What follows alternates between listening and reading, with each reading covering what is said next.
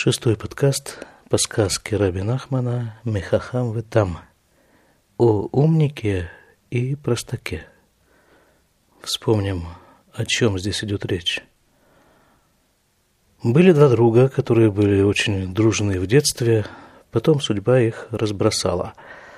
Один из них, простак, остался в том городке, в котором он родился и вырос, и выучил ремесло сапожника – а его более смышленый товарищ отправился в путешествие, ездил по всему миру, выучил три ремесла, стал непревзойденным мастером в огранке драгоценных камней, ювелиром и доктором.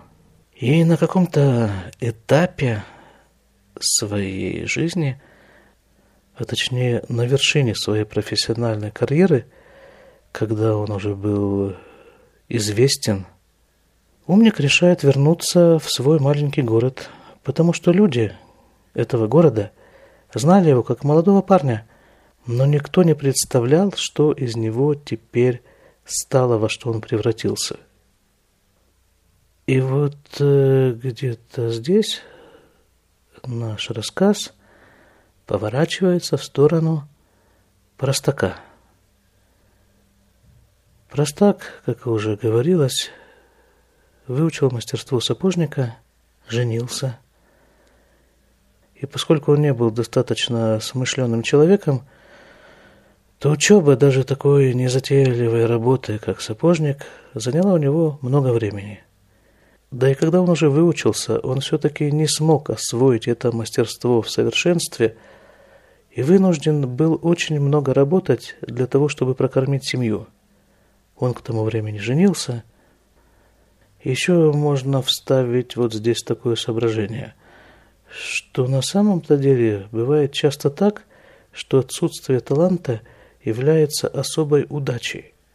Человек, у которого нет таланта, вынужден много и тяжело работать. А как мы знаем, мастерство складывается из, не помню уже, какие там точно цифры приводятся обычно – скажем, 10% талант и 90% работа.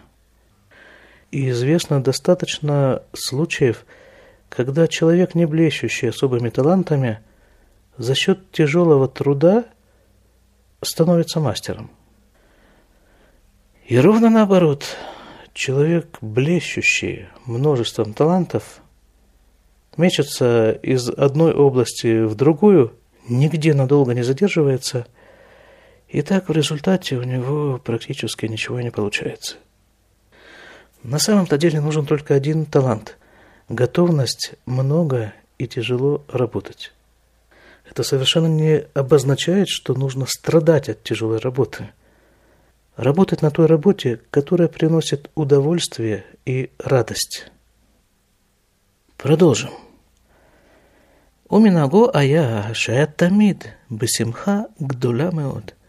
И обычай этого простака заключался в том, что он всегда был в большой радости. Ваярак малесимха тамид. И все время он был заполнен этой радостью. Ваюло коля махалим, вехоля машка от, вехоля мальбушим. И у него были все явства и все напитки – и всевозможные одежды – как это может быть при его-то бедности? И вообще, а чего он, собственно, радуется? Уже в его-то ситуации, ну, нищий сапожник, вынужденный работать постоянно практически, чтобы прокормить семью. Где тут повод для радости? Понимаете, вот сам последний вот этот вот мой вопрос, он в принципе поставлен неправильно, сформулирован неправильно – я спросил, где тут повод для радости. Потому что настоящая радость не требует никакого повода. Либо она есть, либо ее нет. Я помню, когда-то я обратил на это внимание, это было очень давно, я думаю, не знаю, лет 25, больше назад.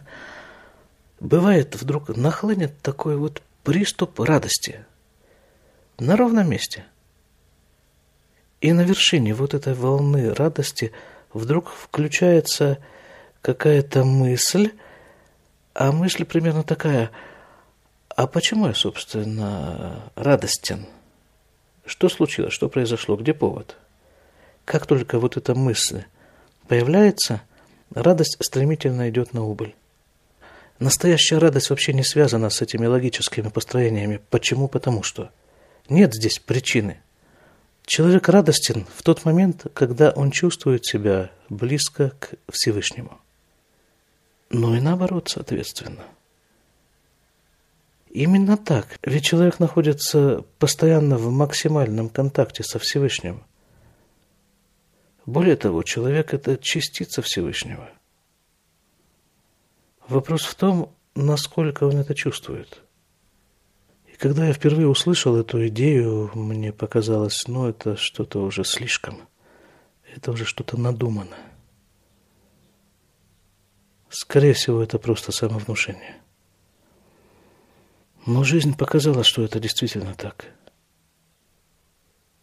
Ведь обычно человек, он э, ищет радость – но при этом он может э, объяснять свои поиски вот э, примерно такими словами. Мне нужна хорошая зарплата, мне нужна хорошая машина, мне нужен такой-то дом, мне нужно вот это, мне нужно вот это, вот это. И вот когда у меня все это будет, вот тогда я и порадуюсь. А пока у меня всего этого нет, то вот и нечего мою радость на все то, что у меня сейчас есть, растрачивать. И действительно, у человека, скажем, появляется, ну не знаю, одно из его вожделений – Мерседес. И он радуется какое-то время, а потом это затихает. Появляется то, другое, третье, и все то же самое. Вспышка радости, несколько дней, и все закончилось. И он опять погружается в свое, скажем так, привычное состояние. Понятно, что радость настоящая радость никак не связана со внешними атрибутами. Поиск Бога можно называть движением в сторону радости. Вот ты приблизился к нему немножко. Это значит, что ты вышел на соответствующий уровень радости. Потом еще ближе, еще дальше, еще больше. И так вот постоянно, и все время – и вот это вот и есть та самая работа, о которой говорилось несколько минут назад. Вот та самая тяжелая работа, которая приносит удовольствие и радость. Работа по поиску Бога во всем, на своем рабочем месте, у себя дома, а главное в себе самом. Вернемся теперь к нашему сапожнику, откуда у него все-таки были все возможные яства, напитки и одежды. Вая умерли и что? И говорил он жене, «Ишти, тен ли лехоль?» Он говорит ей, «Жена», потому что в мужском роде он говорит ей, «Дай мне покушать». Вайта нотенет ло хатихат лехем вахаль. И она дает ему кусок хлеба, он кушает. Ахар кахаямер тен леароты вим китниот. После этого он ей говорит, дай мне суп чечевичный. Айта хоттехет ло от хатихат лехем вахаль. Она отрезает ему еще кусок хлеба, и он его кушает. Ваям и шабех и умер. И он прославляет и говорит, Кама яфе тов меод арот фазе. Он в восхищении, насколько вкусен этот суп, кушая все тот же кусок хлеба. וכן היה מצווה ליתן לו הבשר ушар махалим товим каются безе. И также он э, просит ее дать ему мясо и прочее явство – ובעוד כל מאכל ומאכל הייתה נותנת לו חתיכת לחם. И вместо каждого из названных им деликатесов она дает ему еще кусок хлеба и еще кусок хлеба. Ву ая мит аннек меот мизе. И он получает колоссальнейшее удовольствие от этого. Вышибех мы от эту туамахаль. И он прославляет каждое из этих блюд. Камау метукан ветов. Насколько оно совершенно. Каилю аяухель ото амахаль мамаш. Как будто он ел действительно вот это вот блюдо, которое он просил. ובאמת היה מרגיש במאכילתו על לחם טעם כל מאכל ומאכל שהיה רוצה. И на самом деле он чувствовал вкус каждого из этих блюд в то время, когда он ел просто хлеб. Мехамат тмимуто весимхато агдуля. Из-за своей наивности и из-за своей большой радости – что получается? Он кушает хлеб, и при этом ему чудятся разнообразные деликатесы. Ну так что, он э, как бы психически не очень здоров? Никого не хочу огорчать, но именно вот так и выглядит абсолютно здоровый психический человек. Э, давайте вот такой вот пример. Скажем, какой-нибудь человек которого все любят, все знают, все уважают. Мне даже сложно подобрать э, реальную кандидатуру под все эти определения, во всяком случае в русскоязычном пространстве, так называемом. Ну, пускай это будет условная фигура. Вот человек, большой какой-то человек, который действительно совершенно грандиозный человек. Его все любят, все знают, все уважают. И вот и вот этот человек берет меня или тебя, приглашает к себе, и мы с ним какое-то время общаемся, и в память о этой встрече он дарит мне что-нибудь, ну скажем, карандаш. Что я этим карандашом писать буду? Носить его в кармане буду? Да ни в коем случае.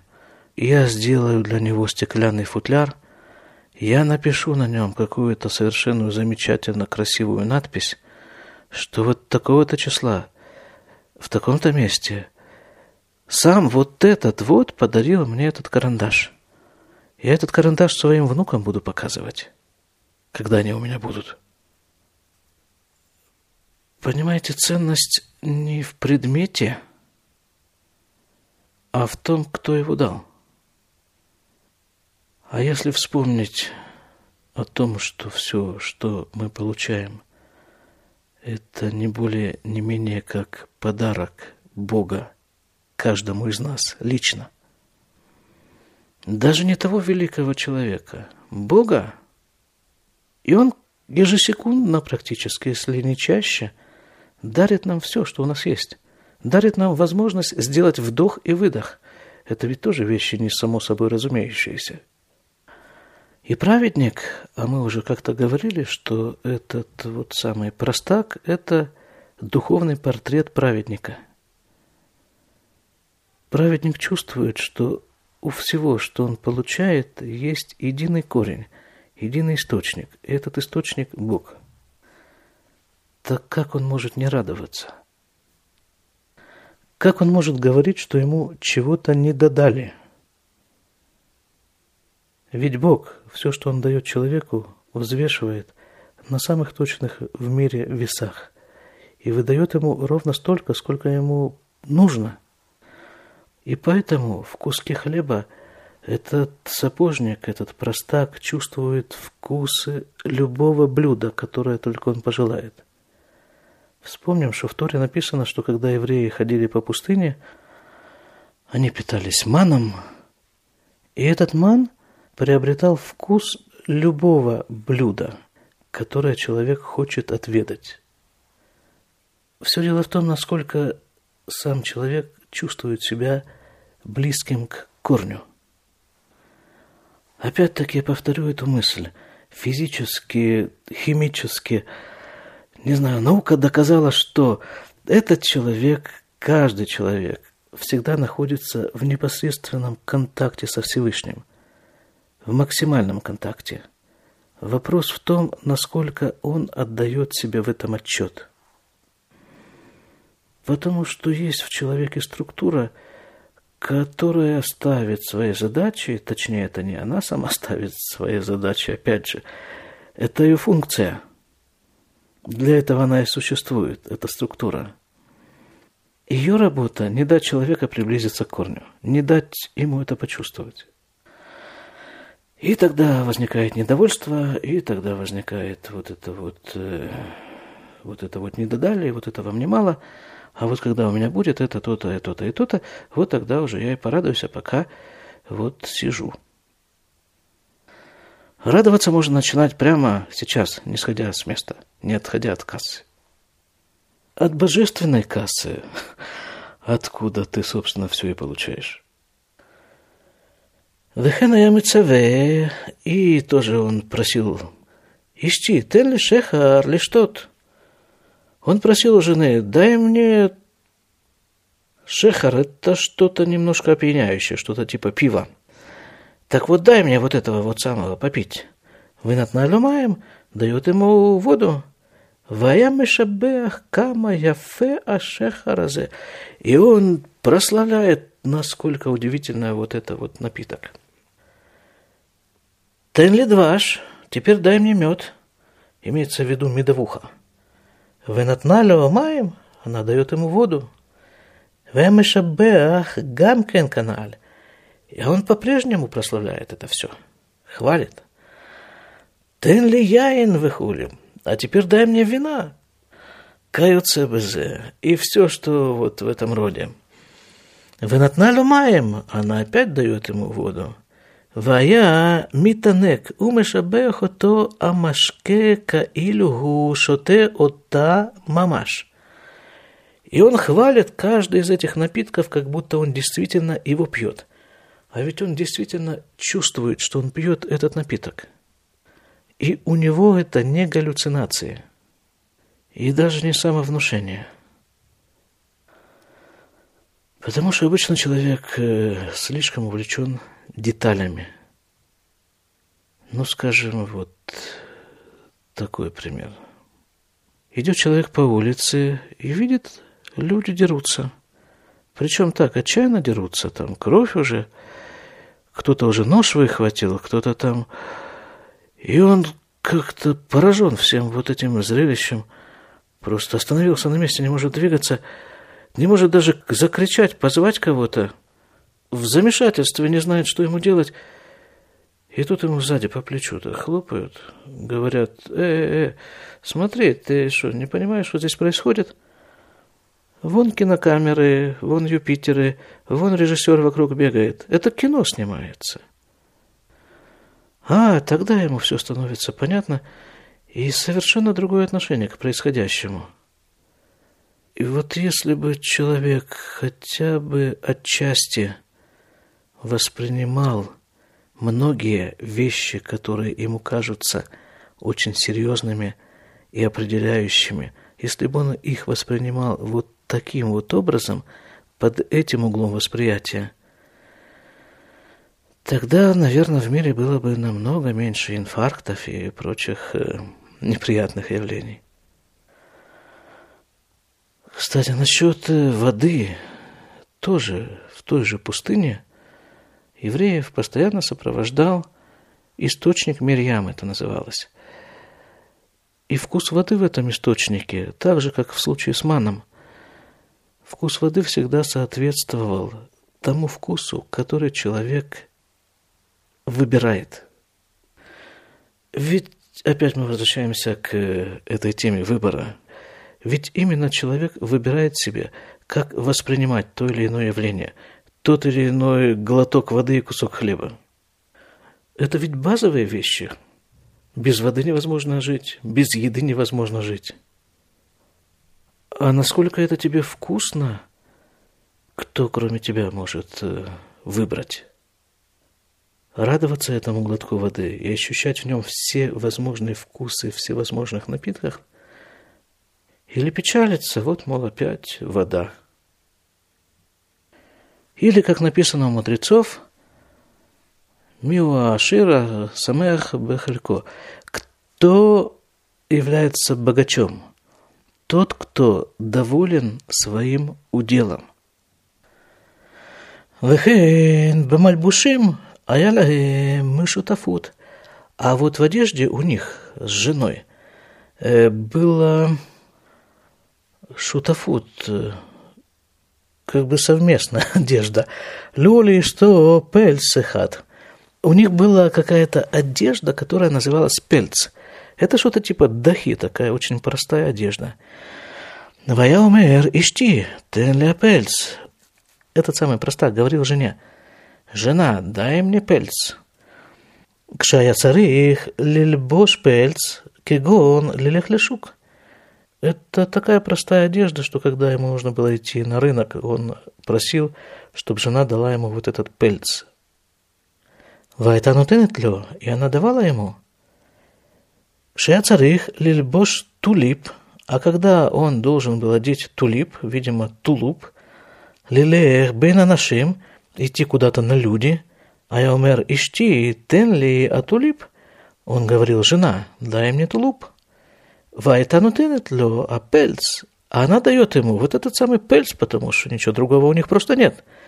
Ваямит анек мимену, и он получает такое удовольствие от него. Ваямишабех, и он хвалит, Кама яфе атулипазе, насколько прекрасен этот тулуп.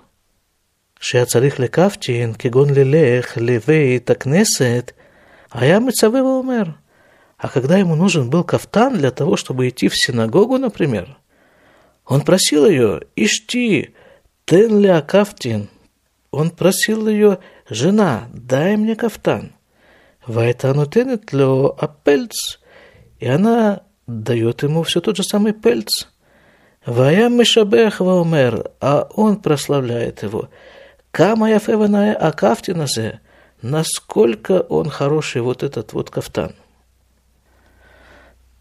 Вехен кшая царих лильбош юпа. И то же самое, когда он должен был одевать юпа. Это еще какой-то вид одежды, я даже не знаю точно, чему он соответствует. Судя по всему, это что-то уже совсем престижное, какая-нибудь дубленка, примерно.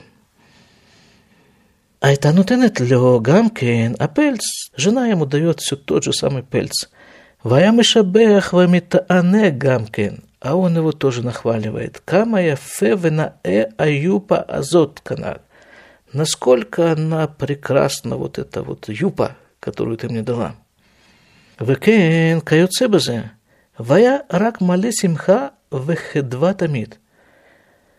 И он был полон радости всегда. И опять-таки, вернувшись к сорокалетнему путешествию евреев по пустыне, мы уже говорили про еду, ман, про воду из источника Мирьям. Насчет одежды в Мидраше говорится – что одежда там не изнашивалась. Более того, одежда меняла размер, она как бы вырастала вместе с человеческим телом. Очень там о евреях заботились. И вот эта забота никуда не исчезла, несмотря на то, что несколько изменились формы ее проявления. Радость можно найти во всем – если помнить, откуда это все берется. А помня об этом, ты сам таким образом соединяешься с источником всего. Радости вам. До свидания.